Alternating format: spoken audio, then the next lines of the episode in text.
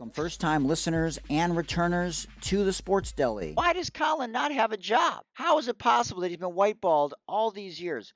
And you know what? If Tom, Aaron, Troy, Tony, Peyton, or Eli had said this is unacceptable and kneeled with him, then he would still have a job. But none of those cowards kneeled with him. And as a result, Colin's been whiteballed from the NFL since 2016. A lot of people that have come on this show, I don't know why, they've gotten some good fucking jobs afterwards. Jim Rome in the jungle. It's right here in the sports deli, baby. We got some good ass karma right here. Let's fucking go. I love oh, it. man. Today's podcast is brought to you by my TikTok shop. It is unbelievable. I have hundreds of items in there. You would not believe the array of things that I have to offer you, not only for the holidays or birthdays, but just in general. It's literally a game changer. Check it out at tiktok.com backslash at Mike Hootner. Today's podcast is also sponsored by my Amazon shop. Check it out at amazon.com backslash shop backslash the sports deli. And you can see all the products that I've done videos on, my idea list, and my shoppable photos. I may make a commission on any of the things that you watch or see, but it's at no extra cost to you. We have to refer to him as Mr. Duncan. Like I, I'm just wondering. Yeah, please, I'm very formal, Secretary Duncan. There you go. Exactly. Just put a sir on the end of it. Secretary Duncan, sir. I hope you enjoy today's show. We're so honored on this 18th day of Mental Health Awareness Month to welcome Dr. K, Dr. Russ Kennedy, anxiety expert, MD, neuroscientist, and author of the book, which I've downloaded onto Audible, Anxiety RX, which again you can find on Audible and on Amazon, which he himself narrates. We will not only take a deep dive into Doc's own personal struggles, but how those eventually became his thoughtful superpowers. And today you will hear the rest of the story. You can find him on Instagram and TikTok at the Anxiety MD. I love that moniker. And on his website, dr-russ.com, where you can ease your anxiety today with a free MP3. He's been featured on ABC, NBC, CBS, and Fox as well as Mel Robbins. Yes, you heard me correctly, Mel Robbins, after our show, though, I would like to point out. And I'd also like to point out that you only had about 20,000 followers on Instagram before our show, and now you're close to 150,000, all because of our show, of course. We're truly honored that you're here with us today. Thanks, man. Yeah, I'm sorry about last week. I don't know what the hell happened. uh, I'm psyched to to be talking to you, man. Yeah, yeah, we're definitely excited. There's a lot of people have been looking forward to this. And uh, so you probably wanted to be an anxiety doctor when you were a kid, right? yeah, you know the story. I mean, I know a bit of your background too, so I know about your history with uh, with dads, right? Like I, I had one dad, but he was, you know, schizophrenic and bipolar, and and kind of loving and caring and attentive when he wasn't sick, but when he was sick, you know, it was really difficult to connect with him in any way. So what happened to me the short version the short short version of this is that that because i loved him so much i had to start protecting myself. So i couldn't i couldn't love him and then see him go into a deep deep depression or or a horrible manic episode or psychotic or be admitted to the hospital. So what i did was i started withdrawing from him in a way. And you can't withdraw love from one person especially as a child without you know kind of numbing your whole world which is kind of what i did. So what All happened or nothing? Yeah yeah. All or nothing yeah. Yeah well i have this little theory and you may have heard me on clubhouse talk about it. It's like your psyche is is either there's love and there's fear. That's it. There there is there is nothing else but love and fear you know? So so when you push in fear you push out love. And when you when you push in love you can push out fear. So but because our brains from a neuroscience point of view have a bias towards fear which kept us alive evolutionarily we tend to pay more attention, give more credibility to fearful things than we do loving things. So if we're not careful over the course of time, that box gets filled up with fear and love just gets insidiously kind of pushed out. And when love is pushed out, you know, alarm and anxiety and all that kind of stuff, depression, eating disorders, OCD, all that kind of stuff finds its way in. Well, that's a lot to unravel. That's my intro. How was that? that that was great. But so I wanted to ask for people that don't know what bipolar and schizophrenic is: is this is this a synergistic type of situation where it's not just one plus one, but it's more of one plus one can be so volatile that it's like a ten? Well, I mean, I think here's the story of my dad. He was born October 5th, 1934. And when he was born, he weighed 26 ounces. So that's essentially a pound and a half. In 1934, we had no neonatal ICUs, nothing like that. My, my grandmother took him home in a shoebox. They told him he's probably not going to survive.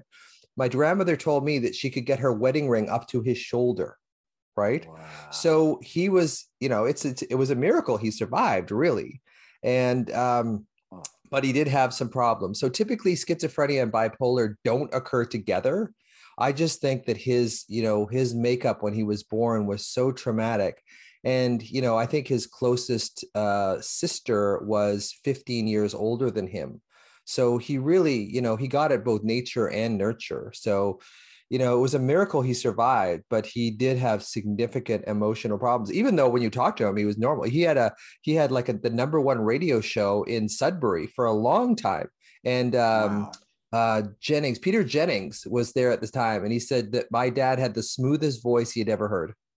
Wow, that's fascinating. So you ran for the hills.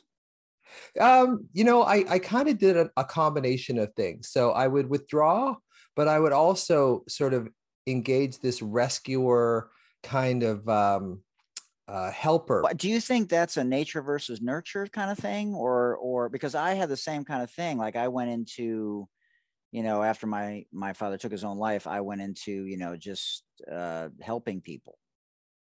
Yeah, I mean, I think we sublimate based on our own personality. Like if your personality has that kind of loving, giving quality to it, you'll make the best of it by helping other people.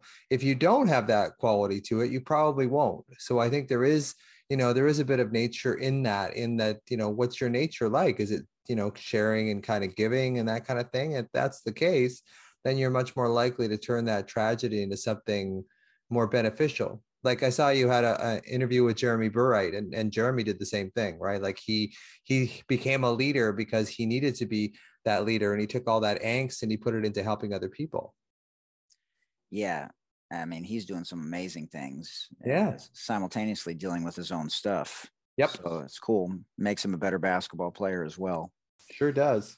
Especially under pressure i would imagine. So uh, you're in canada the entire time right yep yeah i've been living in canada for my entire life and so, how is mental health viewed there versus, say, the United States? Yeah, I mean, I don't know how the US really does it. I know here it's it's looked at in a very medical way. You know, we treat with a lot of medications and when I was a medical doctor, you know, that was kind of our go-to is we would go to um, medications as opposed to therapy and counseling because as a as a medical doctor, I didn't have a lot of time to deal with people's emotional issues. So I would only have, you know, I worked in a clinic, like an urgent care clinic.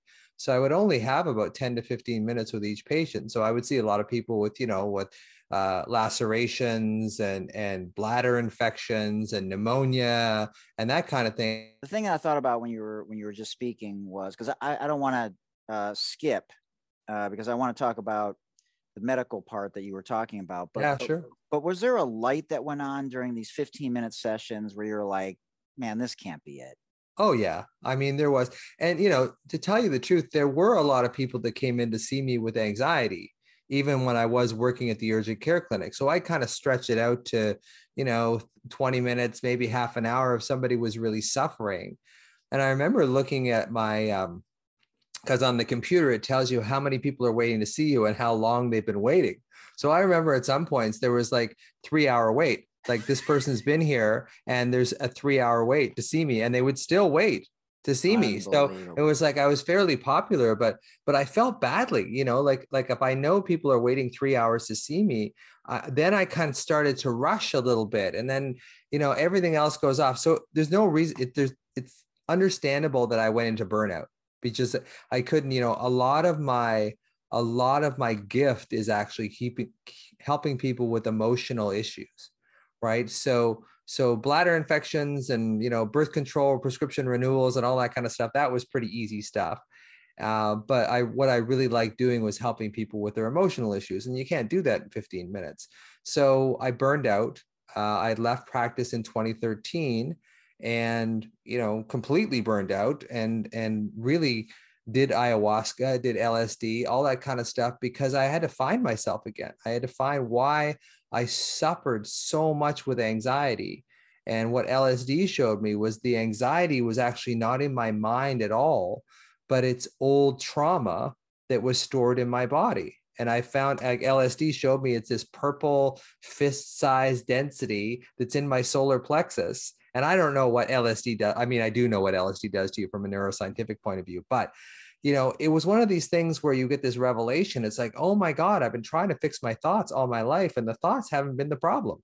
You know, it's no wonder why I, I still suffer with anxiety decade after decade because I'm trying to solve the wrong the wrong problem. You know, it's like having a fire on Third Street and sending all the fire engines to First Street. You know, you're not you're not going to heal the problem. Wait, okay. So for people that have thought traditional means is is the you know key to unlock the answers to all of our problems. Right. So so you're saying, for example, and I think I've heard you talk about this, you have to stop yourself, acknowledge it when it's happening. In this case, anxiety. Yep. Um, and do something physical. Well, I think you have to get out of your head and into your body. Like that is probably the key message that I tell people is that when you're when you're trapped in thought, and one of the sayings I love to say is that you can't beat thoughts on their own turf. Like when when you go into your own thoughts and you're trying to fight with your brain, and part of your brain, your ego brain, is trying to protect you with worries, and the other part of is trying to reassure you by telling you that those worries aren't real. Of course, you're going to get into this loop in your head and you're never going to solve anything, right? So, the trick, I believe, is to move into your body move into the sensation of your body like your breath like put your hand uh, on your chest like really connect with your sensation because sensation will bring you into the present moment so when you're in the present moment you have s- such more resonance in your nervous system to be able to deal with stuff. But if you're trapped in your head and your head's arguing with thoughts like you're sick. No you're not. You're sick. No you're not. You're sick. No you're not you know all this kind of stuff like you're never ever going to get uh, to a place of peace. So the only real way of understanding that is realizing that anxiety is really a state of alarm that's in your body. Address that state of alarm, you know, with like breath or touch or whatever. And I know I'm sounding pretty woo woo here for a medical doctor, but it's really about getting out of your head and into your body. But the problem with that, and the reason why most people don't do it, is because a lot of the old trauma from our childhood is stored in our body. So we don't want to go back down into feeling town because that's that's what really hurt. But that's exactly what we have to do in order to get out of that constant loop in our minds of trying to worry ourselves out of a problem and try to fix a feeling problem with a thinking solution because it doesn't work that way. Okay, so so the thing that I thought about was wounds, traumas, and triggers. Sure. But before that, now between 13 when you burned out and now was that when you went spiritually on a journey to find yourself or was yeah, that before? I, and I would say, and scientifically too. I mean, I, I lived at a temple in India for a while, and I kind of studied the science of spirit there, and and then all the while, I've always, you know, I've got a degree in neuroscience, so I've always been really interested in neuroscience and how the brain works and how how it creates these circuits that actually cause more problems than they solve so it's you know it's a combination of yeah spirit but there's also a tremendous amount of science behind it too. When we look at the the the body as a reflection of our old trauma and how it holds that old trauma and almost sort of rations it out to the brain and the brain has to do something with that trauma and typically what it does is it creates stress and worry which of course just creates more alarm in the body and you get caught in what i call this alarm anxiety loop. So you the alarm in your body that's been that's been stored there from your old trauma energizes these negative thoughts in your mind because your mind is a meaning making make sense machine and it reads your body all the time and if there's old trauma stuck in your body that's pretty significant which both you and i have the mind creates these negative thoughts, which aggravates this survival alarm state in the body, which of course creates more negative thoughts. On top of that, when we get into a survival alarm state in our body, we shut off our prefrontal cortex, which is the, the part of our brain that allows us to really be present and be rational. So, on top of being in an alarm survival state, the worries that we create appear more real because the parts of our brain that would say, hey, this actually isn't happening, this isn't accurate, are shut off. So we get kind of double whammied in a way. Okay, so it looks like my power came back. we have the lighting Oh, back, yeah, ladies so- and gentlemen. To be a stand-up comedian, man, you must have had some phenomenal content. Man, that it was pretty fun. It was pretty fun. I mean, I think one of the one of my jokes that I really liked was the fact that I have health anxiety and I'm a doctor at the same time, which was, you know, which is a really bad combination because you know I don't just get regular diseases. I get the fancy, you know, dermatomyositis. I get all the fancy fatal diseases. I don't get the easy ones. And what I would do is I would order tests on myself because here in Canada the tests are free because Right, you know right. you need a doctor to order them, but they allow you to order tests on yourself. So, you know, I got uh, an MRI on my head if I had a headache for more than a couple days. If my stomach was bugging me, I get an ultrasound. I think you could throw a couple of pap smears in there too. At some point, I was very paranoid about things. God damn. So, so that's kind of you know, I mean, that's a very short version of that joke, but but you know, it's it, comedy was one of those things that allowed me to really exercise the right part of my brain because the left part, you know, as being a medical doctor is very analytical. It's very left brained. It's very linear. It's very logical. And I think that was, you know, my artistic side really didn't get fed too much by by the real highly analytical side of being a medical doctor. So that was another reason why I burned out. That and the fact that I could only spend, you know, seven to ten minutes with every patient, and it, was it was really really hard. So yeah, I, that was one of the reasons I really just thought "Ah, I just can't do this anymore. And when I when I left medicine in 2013 because I ruptured my left Achilles tendon, and that was like okay i'm out that was the reason that was the reason that knocked that finally knocked me out i've been burned out for like probably five years before that but until i ruptured my achilles tendon that was the that was the straw that broke the doctor's back at that point like that was done and uh, that led me on this journey to where i am now which is writing the book and, and doing the clubhouse rooms and really helping people with the anxiety disorder that i struggled with from my childhood. So i really as you said as we started this thing before the whole before all the power outages and the things it's like i really wanted you know i really have this sense in me to be connected and helping other people and uh, i really wasn't feeling like i was doing that as a medical doctor. I felt like i was giving people pharmaceuticals to cover up the symptoms and the symptoms were there to tell them that they weren't being consistent with themselves with their own values because i think that's where you know anxiety and depression and ocd and eating disorders all show up as a as a compensatory mechanism for just not being who you really are. Yeah, wow, that is phenomenal stuff. So the question I have is you talked about you have to get to the physical.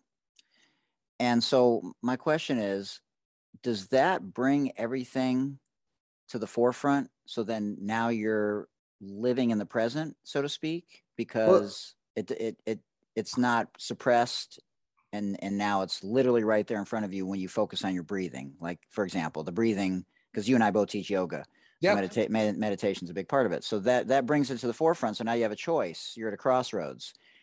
Either bury it again, yep or you have a monologue with yourself, or you say, "Wow, this has come back six times now. Maybe I should actually address the issue." Yeah, I think that's a lot of it too. I think you, that's a brilliant question because, you know, we're asking people to go into the source of their pain. So, you know, I've got this this guy in my in my um, courses program, whatever, who was bullied quite a bit when he was younger, and it's like I don't want to go back to that that that poor skinny little boy who cried and was bullied. I don't want to go back there. And I said, I and I don't blame you. But I said, until we compassionately go back there and make friends with that part of us that was, you know, abused, lost, abandoned, you know, had to grow up too fast, rejected, until we go back and find that younger version of ourselves. I, I hate using the word inner child because it really fires people up, but that Mm-hmm. younger version of ourselves, until we go back and kind of connect with them again, that alarm energy is always going to be in us. And the only way to really dissipate that alarm, which is the the underlying, the underpinning of our anxiety in the first place, is to go back there. So we have to have this place where we feel comfortable in our bodies. And I think that's a lot of what I teach and show people is yeah, the alarm is in there. For me, my alarm is in my solar plexus, but I can actually go back to a place at my in my sinuses where I breathe when I'm in meditation. So I can go back and forth between that pleasant place in my sinuses and that old place of pain in my solar plexus, because I do believe that the unconscious mind goes back to that place of our trauma and takes us back there. So when we get into these really intense situations of panic and alarm, we regress back into that place in our childhood where those alarms started. So if we can go back and find that child and rescue that child, then we can dissipate some of that alarm. And when the, the alarm dissipates, the anxiety, the anxious thoughts come go with it. And so you reassure people right when they come in that this may feel like a step backwards initially, Totally. but it's going to be two steps forward.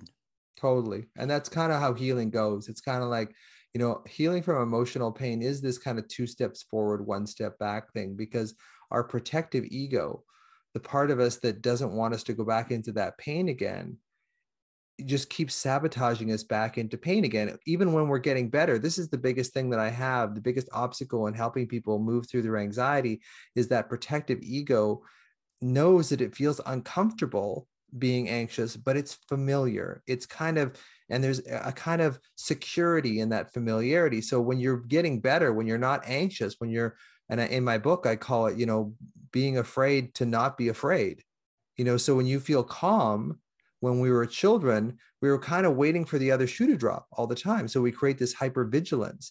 And as I as I release that hypervigilance in you, the ego is going to be like hey we can't we can't leave our worry because our worry was keeping us safe. So it's kind of like two steps forward you, know, you move into this new place where you feel like i don't have to worry so much. And then the ego will come up and drag you back into yes you do. And then over the course of time as you ground yourself in your body you realize that hey you know what? I really don't have to worry so much. So I thought of a scenario. You're in the middle of uh, deep breathing during a yoga session, and uh, during shavasana, you start crying hysterically. yeah What is a person supposed to do in any of the physical uh, solutions that you give them when they have that moment of, uh, I don't know, a, a deeper layer of, Yeah. of trauma that comes out, and and and how do they handle it at that moment? Because the only thing they want to do is run. Well, you know, it's like a panic attack. In that moment, there's probably not a tremendous amount that you can do to help things long term. But in the short term, you know, it's basically, you know, putting your hand on your chest, really reassuring, because that it- it's coming from the child in you that's finally having the opportunity to release these things. Because you put the brake on as adults, we put the brake on, the emotional brake on so hard because we don't want to feel that pain anymore when you're in yoga and you know you've opened you know that the old saying that we have issues in our tissues. And when you open your joints you kind of and stretch your connective tissue and it's called connective tissue for a reason because it does connect us to ourselves. And when we open that place a lot of emotion can come out. So it's like trying to let it come out for sure. I mean i had lots and lots of people when i taught yoga that would go into tears either in it or in shavasana or or wherever. And it was just like I would say just like let it go, let it come through you. And and I think everybody in a yoga class kind of understands that this is this is going to happen because most of them have had that experience maybe not you know breaking down into sobbing but you know that feeling of just being emotionally open and bare and also at the same time feeling feeling relaxed and comfortable and i think that's w- a lot of things about yoga is it allows us to kind of get that feeling of safety in our body but if you didn't feel feeling safe and calm was safe when you were younger, Right. it's gonna it's gonna bring up a lot of that old energy. So it's a matter of like, can you let that come through? So what I would teach people in advance is finding your alarm. Like, where is it? For me, it's in my solar plexus. For a lot of people, it's in their throat or their heart area or even their belly. it's finding that alarm because i do believe that that alarm is a manifestation of your younger self because really i think here's the short version of what i believe happens to us. So when we're children we experience a trauma that's too much for our little minds to bear right? So we stuff it down into the unconscious. And because the the body is a representation of the unconscious mind a lot of that stuff gets offloaded into the body and Bessel van der Kolk talks about this more scientifically in the book The Body Keeps the Score. But really, I think this is what happens. So, to get to those old programs, to change them, we have to use the body or we can use the body. So, I get people to localize where do you feel that alarm in your body? And this is what I saw on LSD, right? I saw for me, it's in my solar plexus. For other people, it's in their heart. For other people, it's in their throat. For other people, it's in their belly. It's like finding it and then once you find it, you can use it as a point of connection with your younger self. And when that younger self feels connected and safe, then you're actually solving the problem at its root. You're not just kind of putting thoughts in there like, oh, I'm safe, I'm happy, you know, I'm doing all these affirmations. You're not putting a, a band aid over the problem. You're actually dealing with the root cause of the anxiety, which is this younger self in you that experienced a trauma that was too much to bear. Your amygdala in your brain recorded that. And because the amygdala has no sense of time, mm. basically you go back to that same place when you're triggered in that event. If someone mentions suicide to me, part of me gets lit up. You know, that part of me that's, you know, uh, was younger and knew that my dad was on that route and there was nothing I could do about it.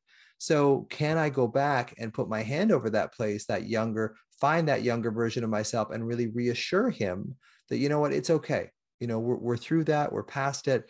It's in our, it's in our past because it's really important for our brains to understand that what happened in the past is truly in the past because as i said the amygdala has no sense of time so when you get triggered by something that amygdala picks it up immediately and it will send you back into the age that you had that trauma and until you can pull yourself back up and bring yourself into the present moment that trauma is always going to fire up your survival nervous system I let that breathe for a second. Yeah, there, there was a lot there.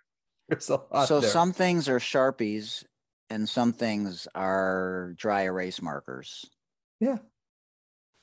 And so it's interesting when you said, you know, let it go and talked about that. Um, and that's the, the verbal commands that you would actually give people. Uh, number six of the six dads. Uh, so he was a healer and he did vibratory. And so that's one of the things that he would say in his sessions with not only me and uh, my mom, with everyone is go with it, go with it, let it go, let it go, let it go, let it go. Because, you know, you want to stop yourself from the crying. That's totally. what we're taught to do you know you're like and then you just like stop yourself no don't stop yourself you know cry hysterically. Yeah. Right. Yeah because crying is adaptive. I mean you know my my mentor in developmental psychology dr gordon neufeld at the neufeld institute over in vancouver he talks a lot about crying you know about how the external environment hasn't changed. You're still going through a divorce your pet has just died like nothing in your external environment has changed but tears do something to the brain like the chemical composition of tears of joy are completely different than the chemical composition of tears of sadness. They've analyzed this. Like it, it, it does make a difference.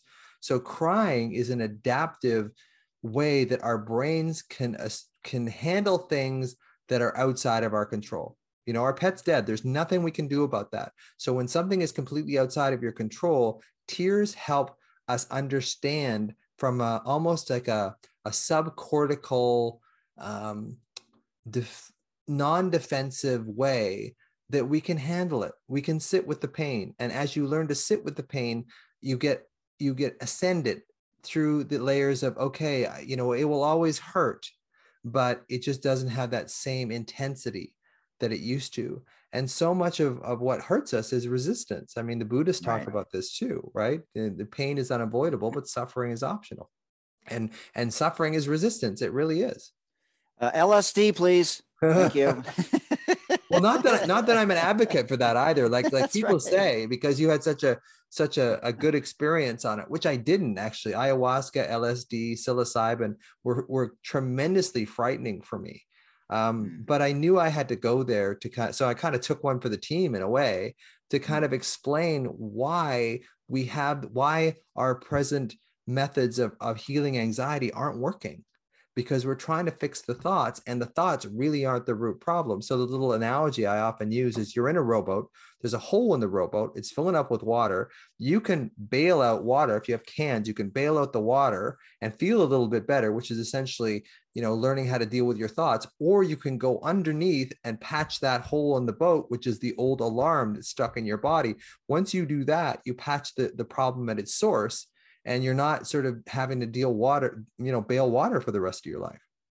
And so when you when you thoughtfully uh, deal with the wounds, a if they're brought up again, you're you're able to navigate those spaces in a, a less triggered way and you don't really have to revisit them unless they just happen to come up but it helps you with the next scenario that's in a similar kind of space yeah, I think it's just, you know, when people know, and people will email me like a year or two uh, years after I, I work with them and say, you know, I had my mother come over and stay with me. And I was surprisingly able to kind of just roll with whatever, you know, she'd go through the house is like, this is not clean or this isn't it. And I could just roll with it. And then, and I said, well, that's how you know that you've healed when the, the old triggers just don't trigger you so much anymore and you instead of triggering the old survival mechanism it triggers a sense of awareness like oh this used to really can i swear on this? Oh yeah. This used to really fuck me up right? Yeah and absolutely. it's almost like it almost induces a humor reaction because that's what they'll say. It's like the adapt the adaptation has occurred so that these triggers are no longer po- poking at that 12 year old inside of you anymore. It's like you've you've reparent as nicole LePera would say you've reparented that 12 year old you've brought them into the present moment so that they can see those things in observation and this ability to see things clearly without all the emotional crap on top of it because mm. as soon as we go into alarm we like i said earlier we lose that prefrontal cortex we lose that ability to be rational so we go right back into our primitive emotional mind and that's not going to help us when we're dealing with anxiety and alarm and that kind of thing it's just going to make it worse yeah, I've used laughter my whole life. My best friend and I, since fifth grade, that's all we did was laugh about everything. He had trauma, I had trauma. Yep. And so, uh, how, how do you know if you're making a daily commitment towards this uh, healing journey versus you're being over analytical and that could paralyze you? Well, I think that's exactly, I think it's in the question. It's like if you're being overly analytical, you're still in it, you're still in the trauma. You know, it's when you can feel when you can feel it in your body and you allow it. And this is one of the things that I do with people is I I take them into a trauma um, you know, I, I resource them. It's kind of like a semi hypnotic thing. And then I take them into one of their old traumas, not the worst trauma of their life, but a trauma. And then I say, okay, where do you feel that trauma? Like, where is it? You know, and search from your chin to your pubic bone. It's usually in the midline. Sometimes what I'll see with people who had to grow up too soon and become like the man of the house or the woman of the house too soon and adopt too much responsibility, they'll get it across their shoulders. This this feeling of mm. alarm. And in dealing with hundreds and hundreds of people with anxiety, I started to notice different patterns with alarm.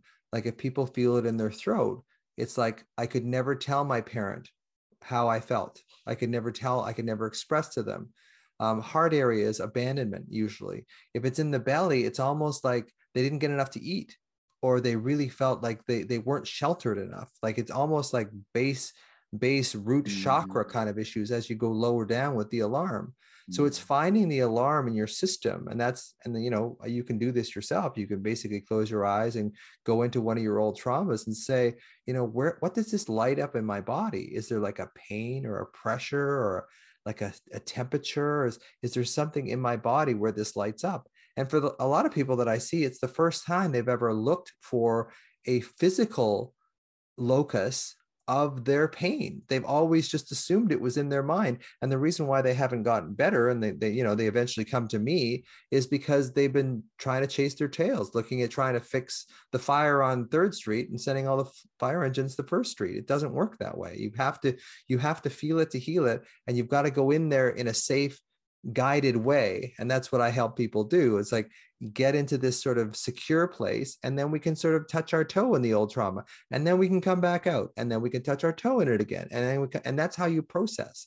You can't just all of a sudden throw someone into their trauma and expect them to heal because it, it's just going to re-traumatize them which is which is what i believe a lot of talk therapies do. I think just talking about the trauma over and over in a way is re-traumatizing. It's re it's re it's digging that groove that people already have that's torturing them even deeper I knew the Canadian in you would come out when you said process. Oh yeah, or That about. yeah, about. To me, about sounds like a boat, but you was like it's a boot. It's a boot. I, I remember uh, I was I was hosting a, a pilot show for A and E years ago, and they would say, you know, uh, everything's good, but you've got to say about when you say about. So whenever I would come to about, I would have to say, and and that's what that's all about, you know. And and still, it kind of came through a little bit, but it was it's funny how these really like little Canadianisms come out, eh? that is, yeah, hey, that's what I was looking for. Oh, right the other one, I yeah, needed that- that. How's I it going, eh? Beauty, beauty, eh? Yeah. Just just giving her, eh? Okay. So, do you want to touch on uh, sleep, diet, or exercise, and the I mean, importance of sleep is massive. Sleep Yeah. is so important because sleep is one of those things where we do the repair, right? So so when I get people Right. into their old trauma, when I get into the, their alarm and they start bringing it up, they'll start dreaming about it. They'll start dreaming. They'll start Right. as we start finding this physical area in your body where your anxiety is located. And then I go into really like deep sort of sources of it. Like, does it have a temperature? Does it have a color? Does it have a shape? Is it consistent all the way through? Like I really drill down to the, the characteristics of this because I, like I said, I believe that the unconscious mind has a representation in the body.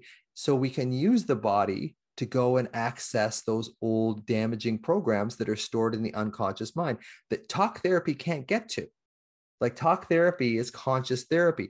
So when you're trying to get at these old unconscious programs that you as a child stuffed into your body, you stuffed into the unconscious, talking about it really isn't going to access it. But if we use your feeling, because I think when we look at, you know, if you look at uh, brain imaging studies and stuff, and how how the insula in the brain is kind of like the mediator between the mind and the body, and I do believe that there is something in the insula that sort of records how we feel. Like I call it the emotional signature of pain when we were younger. And if we can actually get into that unconscious and feel that emotional signature again, then we have the opportunity to change it. But if we never actually get into it, if we never actually feel it or allow ourselves to feel this pain that's locked in our body, we're always going to be chasing our tails trying to fix our thoughts because your thoughts, you're just bailing water. You're not actually fixing the hole in the boat.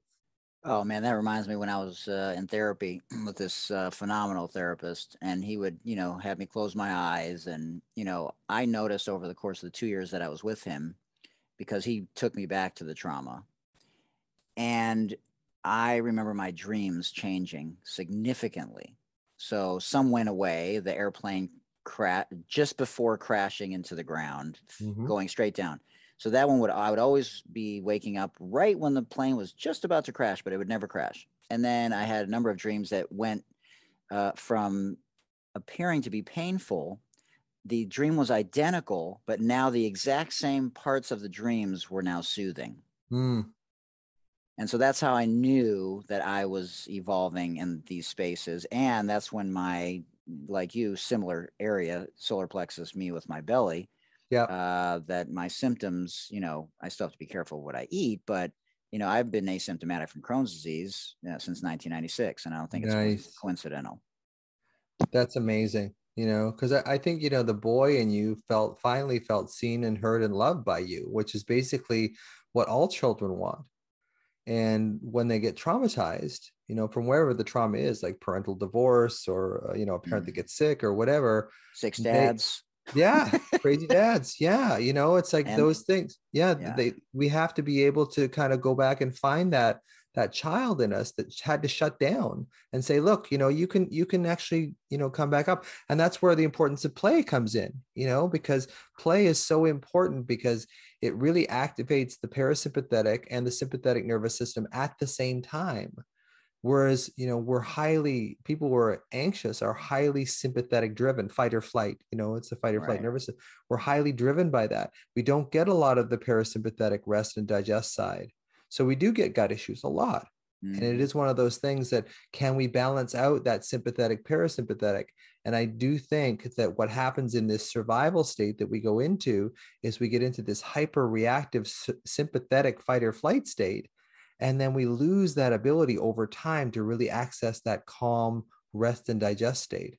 And that's what we need that calm rest and digest state is what allows us to heal because we can't heal while we're always on that treadmill. Yeah, right.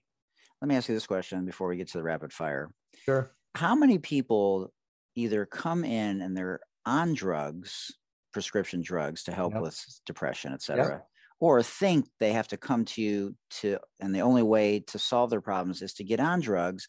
And then in both of those scenarios, they end up not on drugs.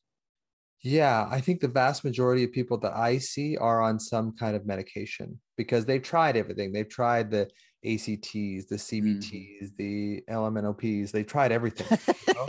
They've tried everything. And then they, they say, okay, finally, I'm going to deal with you. So I would say the vast majority of people that I see are on medication. The other thing, the other sort of population of people that I see less so is people that are just on the verge. They're on that, like, I'm just Mm. suffering so much. I don't want to go on medication. I really don't want to go on medication. And I don't have a huge problem with medication, actually. It, um, at least initially, because Mhm. sometimes we need it to kind of cope or at least give ourselves the sense that we, we're not spiraling completely out of control. Right. So I'm not completely against medications, um, but I do think that they kind of they numb the Mm. part of us that we need to access the most. Unless it's LSD, ladies and gentlemen. Well, that's that's the yeah. That's the- and they're doing a lot of work now with ketamine and that kind of thing too. Like um, because you know the, the psychedelics are a very interesting batch of chemicals because Mm. what they do is they separate you from your ego. They kind of paralyze your ego in a lot of ways, that protective ego. wow. and when that ego that protective ego is paralyzed and if you look at the the almost the neurology of this there's there's a, something in our brains called the default mode network which is basically what your brain does when it's not doing anything so when they did this study where they they put people on an mri scanner and they gave them math problems and they would notice how the brain kind of activated to that and then there would be like 15 to 30 seconds between where the math problem the next math problem would start and then they would watch and they noticed and this is like fairly new like this is like early 2000s they noticed that the brain would go into this very familiar pattern uh, when it's waiting for the next math problem when it doesn't have anything specific to do Hmm. and the posterior cingulate cortex there's there's a lot of there's a lot of parts in there that are maybe associated with with shame and self-blame Hmm. and self-judgment so when you paralyze those things with psychedelics you get who your authentic self is. It comes through. And one of the things that psychedelics do is they blur the the boundary between conscious and unconscious and kind of reality and unreality and us and them. So when we have our egos our egos make us feel like we're separate in the world.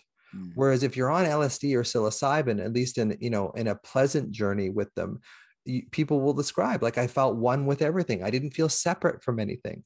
So when you Mm. paralyze the ego and that ego is the part of you that worries and, and is scared you actually get to see what would i be like if i didn't have all this trauma? What would i be like if i didn't have all this ego? Right? Because this ego protection and then people when you see it it's kind of like that movie the sixth sense. When when you know bruce willis is dead all the way through the whole movie you can't watch that movie again because it's you know you know what happens. So i think when you get that when you get that felt sense of who is my authentic self? Who am i in my authentic self without all this ego that's in there to worry and protect me? Who am i? And when you see it you can go i can probably go back there again when i'm not on these chemicals and i think that's where people have these sort of miraculous recoveries. And again like i said i'm not a big proponent of, of psychedelics because it took me two years to get back to normal after i did lsd and ayahuasca. So i don't rec- i don't recommend them lightly. But if nothing else is working you know usually what i recommend with people when they say i want to i want to do lsd or psilocybin or whatever there's a couple of things i recommend. One is microdosing with psilocybin because it's fairly easy to titrate. And two is like do six months of somatic therapy do six months of like somatic experiencing or Hakomi or any of that stuff, you know, and then and then at that point decide if you really want to go back and do psychedelics because you may not need them. You didn't get distracted by my somatic behavior. That was impressive. Well, like I said, I was a stand-up comic. I was a stand-up comic for 15 years, so it takes a lot to rattle me. Absolutely. Uh, man. Okay, let's get to the rapid fire. And Sure. then I- I had I had another question based on what you said about your it was the DMN, not to be confused with CNN. Yes, Uh, which apparently is not doing well. absolutely not. Okay. Uh, so in one of your techniques to make someone open their mouth is one of your techniques to make someone open their mouth as wide as possible and say the letter R. And they do that three or four times a day. It causes their parasympathetic nervous system to make them yawn, and this can help them relax. You ever done that? I haven't before? I haven't heard that before, but if you look at the vagus nerve and its and its uh, contributors in the face, the vagus nerve is the main nerve of the parasympathetic rest and digest nervous system. So any mouth activity, this is why people chew gum. This is why people chew pens. If you look at this pen that I've got in my hand, I've, I've chewed it, you know, considerably. This is why people any oral activity. This is why people smoke. I think when to to relax their stress because it does activate that vagus nerve and that vagus nerve kind of slows your heart rate heart rate slows your respiratory rate makes you feel calm. So i think that's the reason why you know i think you know opening your mouth and saying r and that kind of stuff maybe that works uh, try it with me, Doc? if you want to if you want to. I mean i've had three Uh, power outages already. I i'm pretty much up for anything. Uh, Uh, uh, uh, uh, uh, uh, uh, Haven't done this on my podcast before. Yeah, okay. I don't know if that's uh it's it's good for self-consciousness, I'll give you that much. It's very good at making people feel Uh, self-conscious. So you don't you don't do this when you're out grocery shopping or anything like that. It's or like, speed "Uh," dating. Yeah, or speed dating. although although maybe if you're in front of somebody that you don't really want to, you know, be with, you whatever, you might go uh uh uh or you want to be with them. Or well, Yeah. yeah, you want to That shows your true colors. Yeah. Okay. Uh, empathy or forgiveness.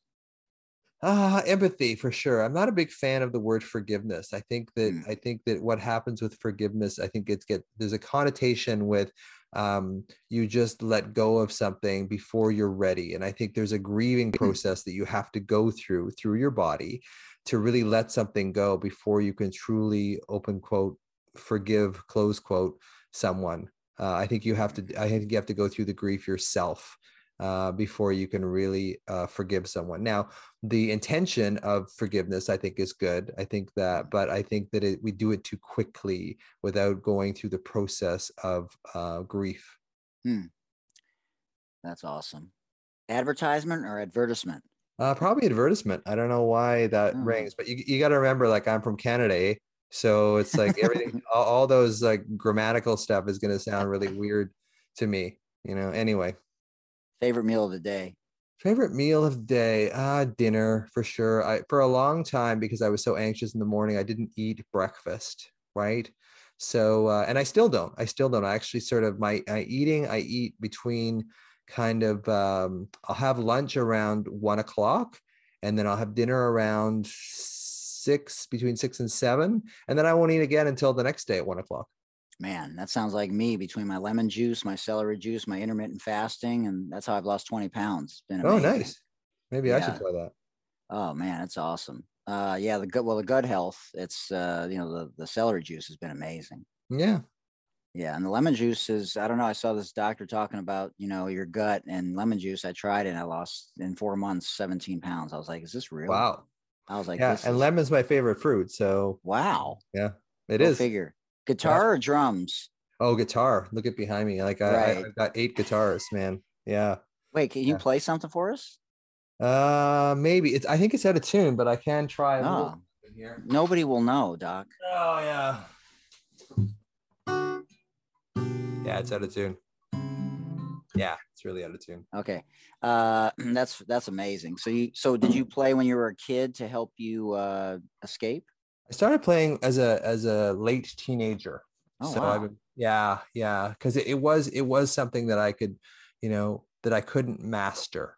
So it's like Mm. I'm going to go with this until you know I get a level of mastery with it, which you couldn't tell from those particular chords because that guitar it sits in my office, and I think Looks it's good. more- I think it's more of a prop for my Zoom call. Yeah, exactly. My electrics are upstairs. I've got a Strat Plus and a, and a Telecaster, and a, you know those ones I play quite a bit. And sometimes you'll see me play it on Instagram, but um, but not that much these days. All right, a couple more. Yoga or meditation? Okay, that one I got to think about a little bit. Um, I think yoga, just because you know, it's something you can just do for like a minute, a minute and a half while you're waiting for the microwave.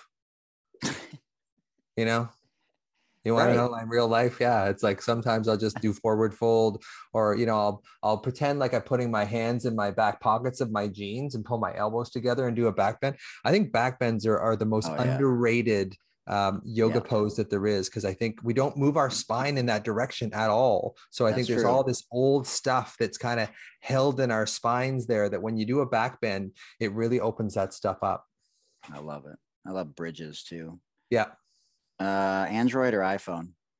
iPhone. just yeah. I haven't, I haven't, I've never used an Android, so I just like I've always Mac stuff. I've always used, you know, so it's just it's second nature to me to use Mac. I have both. I have the the flip phone for my Oh, wow. Android and a mini for my iPhone. It's fascinating. It's it's great for the audio dictation and uh, some other things. Android's amazing. Okay, Yeah. uh, so what's your favorite app on your iPhone? Favorite app on my iPhone? Let me look here and just see what I've got. I mean, probably Instagram. I mean, uh, Yeah, that's the thing. You know. I've been building, I've been building my Instagram account now for about 18 months, and I've got about 23,000 followers on there, which is amazing. It's pretty solid. Yeah, yeah. So it's uh, yeah, I guess Instagram. I can get, I can get locked into zombie scrolling Instagram for like hours at a time, which my wife will kind of go, "Hey, what's going on?" You know. And I go, oh, I'm I'm I'm stressed. I'm I'm dissociated. And I'll say this, like my wife's a somatic trauma therapist, right? So Wow. so yeah, so so uh, uh, she'll say to me, "Are you dissociating into your phone?" It's like, yes, I absolutely am.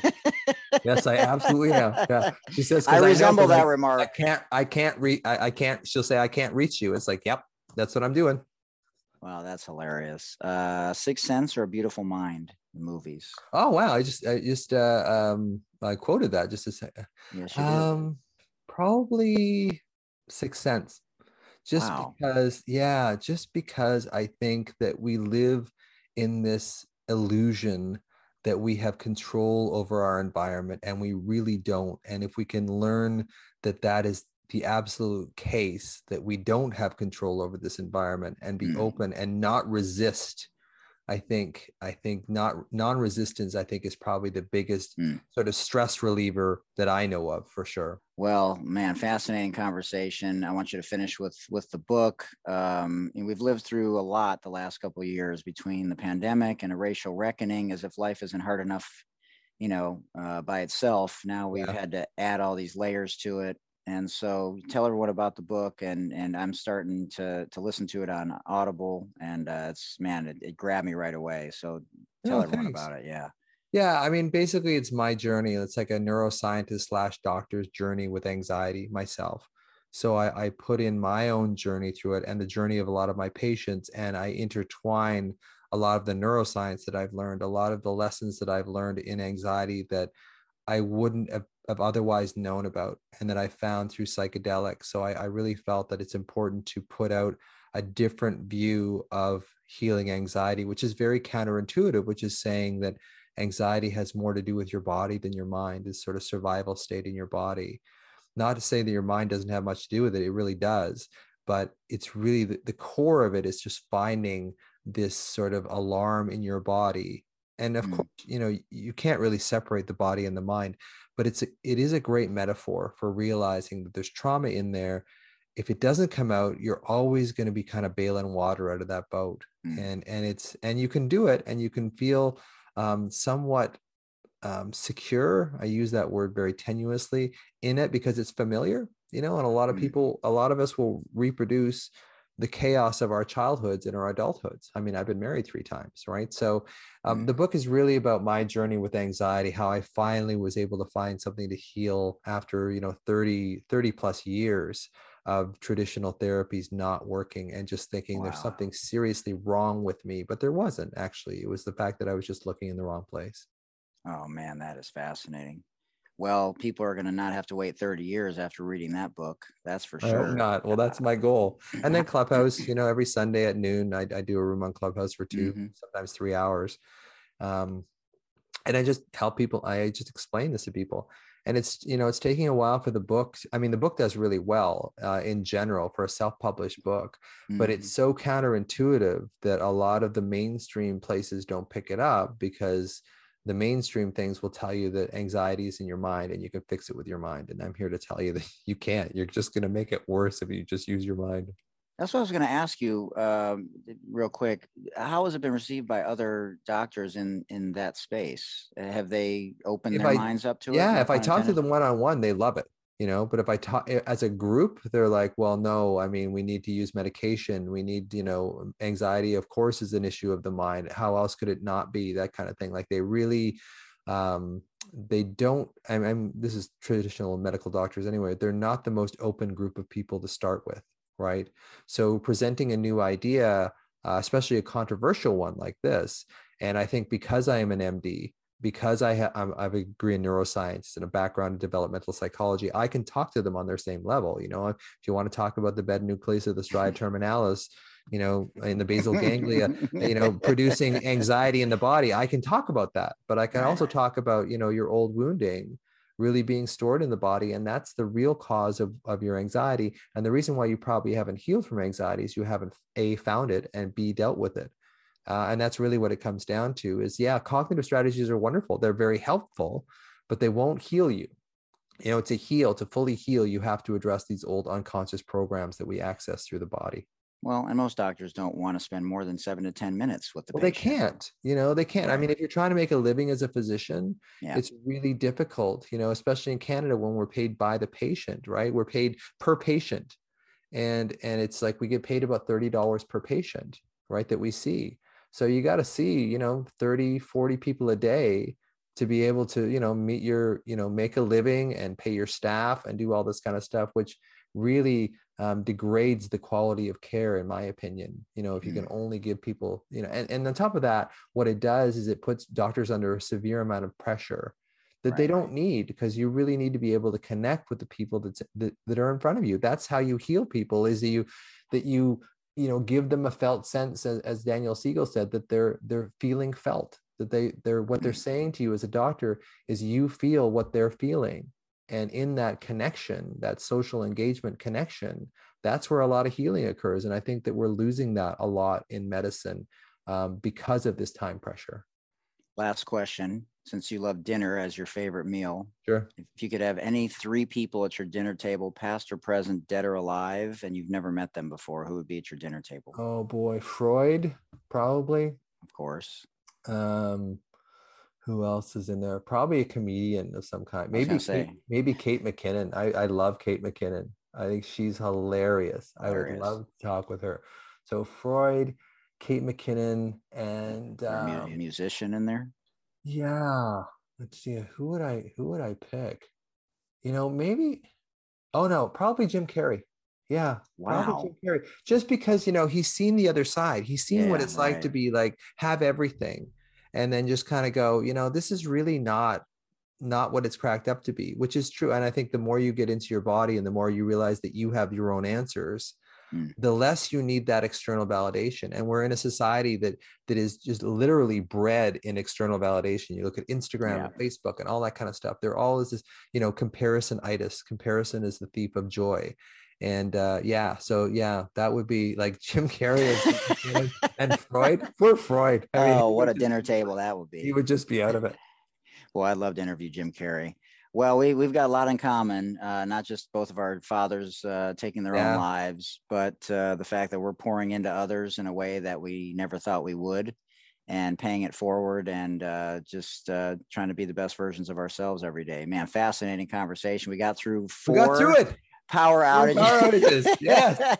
awesome One of the best interviews I think I've ever had, man. That was, uh, you know, I hope I asked the right questions. A new space. oh you did me. for sure Um, Yeah. You know, the Healthy Living with Hoot podcast is uh, sort of a spin off of some of the other things. I want to do a life coaching one, and I'm doing the FYI Follow Your Intuition one as well as a sports deli. So So glad you were able to come in here, uh, ladies and gentlemen. Thanks for doing what you do, man. Like it's it, it really is reaching people. It really does help people. If we if we're, we're going through a place after this pandemic where we're so separate from each other and we and Oh. we're, we're still in this place where we're we're worried about each other. Like, is this person have the virus? They, you know, so we really have to bring that connection back.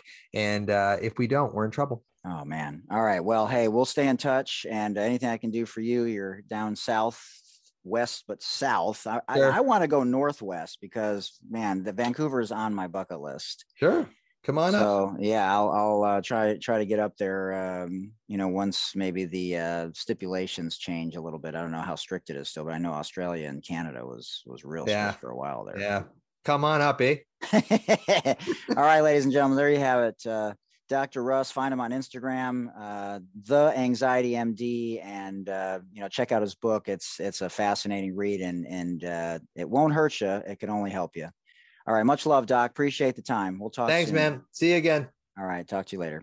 All right, there you have it, ladies and gentlemen. Uh, in order to be the best version of yourself, you got to go outside your comfort zone a little bit and pay attention to your body. And when those signs come into your path, uh, don't run away from them because uh, you know they're trying to tell you something. All right, everybody, enjoy these unbelievable outtakes from today's podcast. Still waiting on Dr. Russ Kennedy, ladies and gentlemen. He's f- standing me up. Hey, Mike.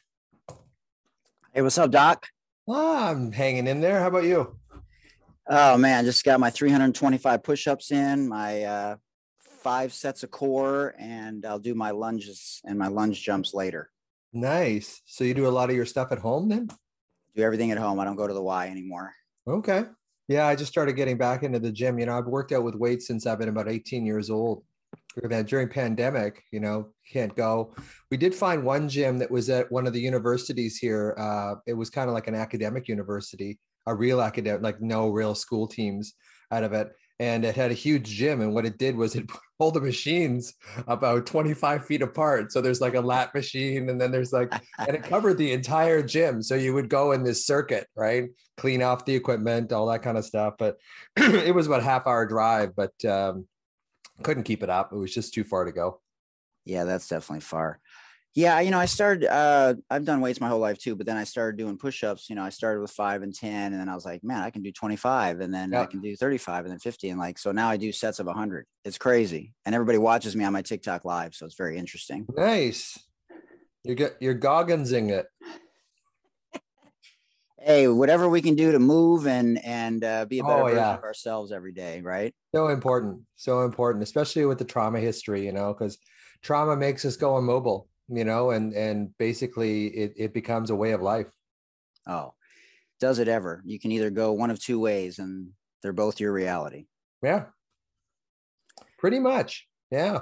All right, I'm going to do a, a quick quick formal intro, Okay. and uh, we will rock and roll. I've been looking forward to this, man. I can't tell you. I I- you know, there's a lot of people that'll be coming on here, but uh, this was one that uh, I don't listen to people usually for more than 10 to 15 minutes, but that that day I listened to you for over two hours, and Oh, on uh, Clubhouse. Yeah. yeah, it was a fascinating uh, uh, discussion and plot twists, and it was it was uh, just a wonderful time. So I really Oh, thanks, man.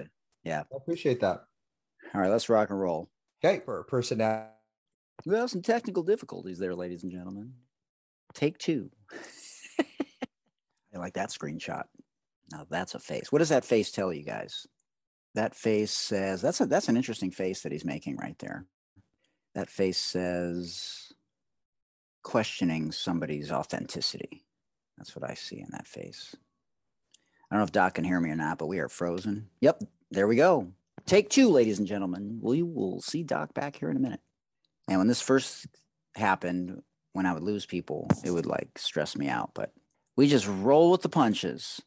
Dr. Kennedy's power went out, ladies and gentlemen. he literally just messaged me.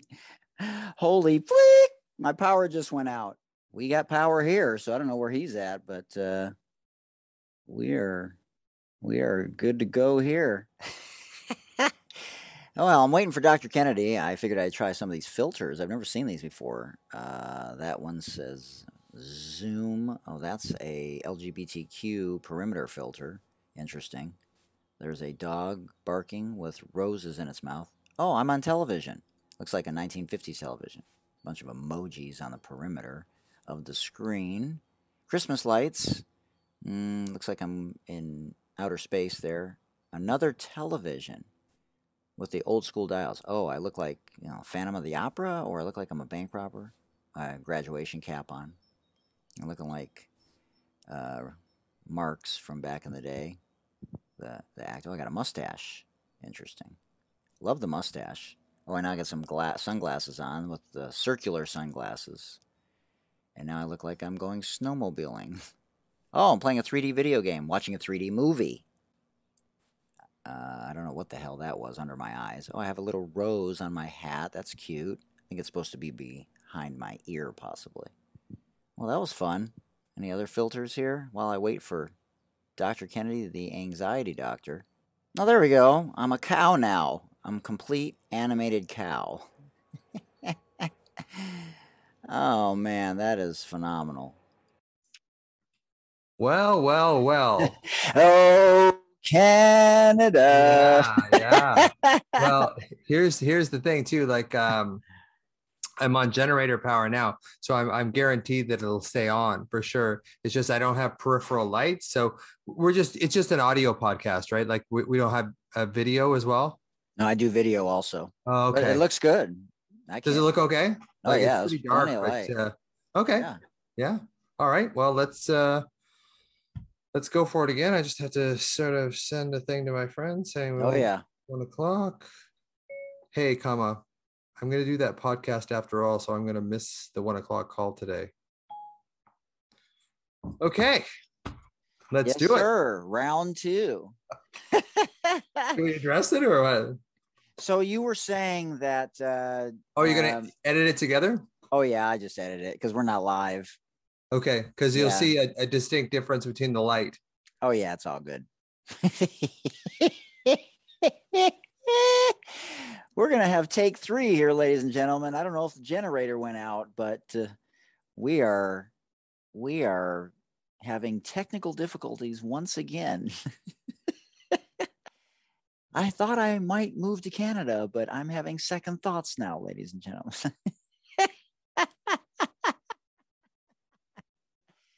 Laughter is the answer. In the previous podcast with the other Dr. Kennedy, we talked about moving your mouse to the other side of the desk. And today we are learning about humor. Dr. Kennedy's gone. oh man, that is hilarious. So, uh, DRK, not to be confused with JFK, has vacated the premises, ladies and gentlemen.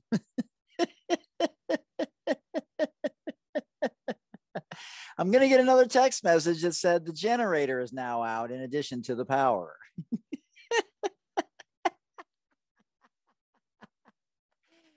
oh, this is fascinating, phenomenal stuff.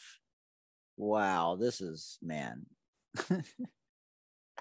After 57 minutes of waiting, ladies and gentlemen, we get three minutes and 12 seconds back into the podcast before the generator dies. Oh man, you missed all the laughing.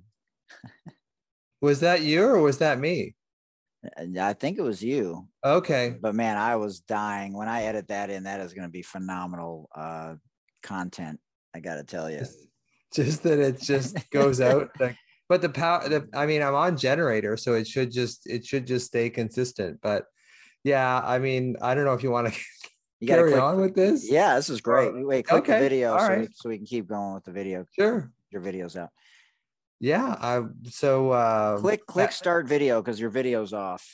oh okay there we go So it was hilarious. So I basically was like, in the last podcast with the other Dr. Kennedy, he talked about moving the mouse to the other side of the desk so that you could change the position of your hips in order to heal. Today, I thought about moving to Canada, but now I'm having second thoughts. nice one yeah oh man, that is hilarious. I literally was making myself cry. Um, so we get kind of double whammied in a way okay so it looks like my power came back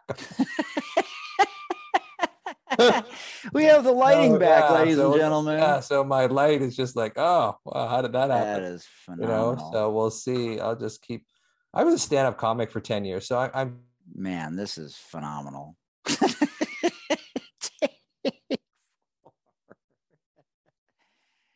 oh man, this is this is see, he's trying to throw me off with with uh, my line of thinking here. And comedy is definitely one of the uh, solutions, as we talked about earlier. but I'm not going to lose my train of thought, ladies and gentlemen. I'm going to ask the question that I'm planning on asking next, and nothing, not one thing, not one single thing is going to throw me for a loop. No pun intended. He just talked about looping with the brain. There he goes. Once again, ladies and gentlemen. oh man. This is man, I want to man, his content must have been phenomenal. Stand-up comedian, uh, as a neuroscientist, as a as an MD, man, that that wow, that's phenomenal. Stop laughing. Oh man. Bounce bow bow. you should find this quite amusing, Doc. I, I, I actually do. Now, if it wasn't for the fact that I screwed up our meeting last week, I would be laughing a lot more. But um, Oh, you're yeah, fine, man. It's it all just- good. It is one of those things. So this is the next question So, I want to ask you after your spiritual journey. I don't know what's going to happen from this point on. Like, it take should four, be okay. gentlemen. It should be okay, but you know, it just shows you. Mother Nature, you never know, ladies and gentlemen. Oh God. I just said that uh, as a as an NMD to be a stand-up comedian, man, you must have had some phenomenal content. Man, that it was pretty fun. It was pretty fun. I mean i think one of the one of my jokes that i really liked was the fact that i have health anxiety and i'm a doctor at the same time which was you know which is a really bad combination because you know i don't just get regular diseases. I get the fancy you know dermatomyositis. I get all the fancy fatal diseases. I don't get the easy ones and what i would do is i would order tests on myself because here in canada the tests are free because Right, you know right. you need a doctor to order them, but they allow you to order tests on yourself. So, you know, I got uh, an MRI on my head if I had a headache for more than a couple days. If my stomach was bugging me, I get an ultrasound. I think you could throw a couple of pap smears in there too. At some point, I was very paranoid about things. God damn. So, so that's kind of you know, I mean, that's a very short version of that joke, but Thanks for joining us today for this amazing podcast. We truly hope that you felt inspired, motivated, and that we added value to your life so that you can be the best version of yourself. Remember, and you can always check me out on Instagram, Twitter, and TikTok at Mike Hootner. And take care of yourselves, everyone. Literally. You can always call the Suicide Lifeline in English at 800 273 8255 in Spanish at 888 628 9454. And for anyone who may be deaf or hard of hearing, you can call 800 799 4889. You can also dial 988 anytime. And they are available 24 hours a day, 7 days a week, and 365 days of the year. Much love, everybody. Peace. Online also, and if you're interested in this shirt, for those of you watching on YouTube, uh, you can purchase this shirt. It's around thirty-two dollars or something like that. You can get it in orange, this color, or it's in gray. And they have a hoodie, they have long sleeves, so they have multiple options as well. We want to support uh, women and the history of women's basketball uh, in every sense of the word. Feel free to send me an email to thesportsdeli at gmail.com. Also, check out my Linktree. It's backslash Mike Hootner. Also, like to thank a few people. 40 Tons Brand is a socially conscious cannabis brand, and they're doing amazing things. Check them out. We'd also like to thank Moolah Kicks, the first ever female brand basketball shoe in the history of the world.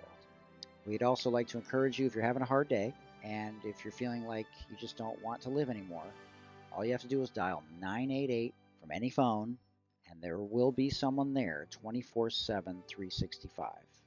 Don't feel like you have to fight this battle alone. Don't forget to do your self breast and self testicular exams every month It's really important as early detection is the key. Remember, Black Lives Matter. Reach out to your local and state politicians for any individual or group that you feel are being marginalized. Stop the bullying, stop the Asian hate. Let's end gun violence with common sense laws. Let's be allies for the LGBTQIA plus community. And I challenge those of you in the white space to be anti racist, to be bridges and vessels, to help bridge the gaps between black and white America. And remember, until next time, it takes a village, everyone. Much love.